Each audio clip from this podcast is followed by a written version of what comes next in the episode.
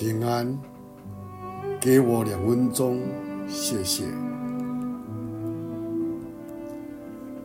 在约翰一书2章14节，人若说我认识他，认识主，却不遵守他的诫命，便是说谎的，真理也不在他心里了。一起分享真正的认识耶稣。有一个基督徒经常在早晨为他的家人主持家庭礼拜，并以主导文作为结束。有一天，当他在背主导文时，突然站起来离开房间。他的妻子以为他生病了，就问：你身体不舒服吗？他说：不，只是觉得我今天不配用主导文来祷告。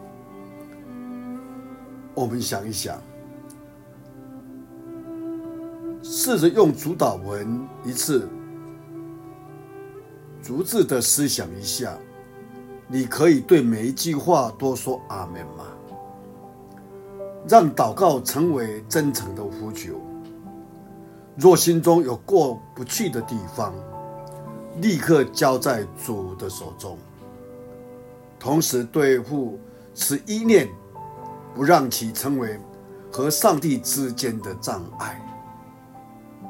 真的求主帮助我们，让每一次在背念主导文的时候，是对我们的信仰一个审视，一个检视，不是在嘴巴口头上说了讲的过去。我们必须严肃的来面对这个主导文。这时候我们用主导文来做我们今天的祷告。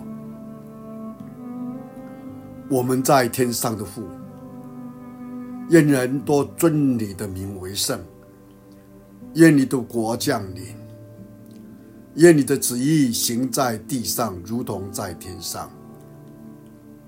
我们日用的饮食今日赐给我们，免我们的债如同我们免人的债，不叫我们遇见试探，救我们脱离凶恶。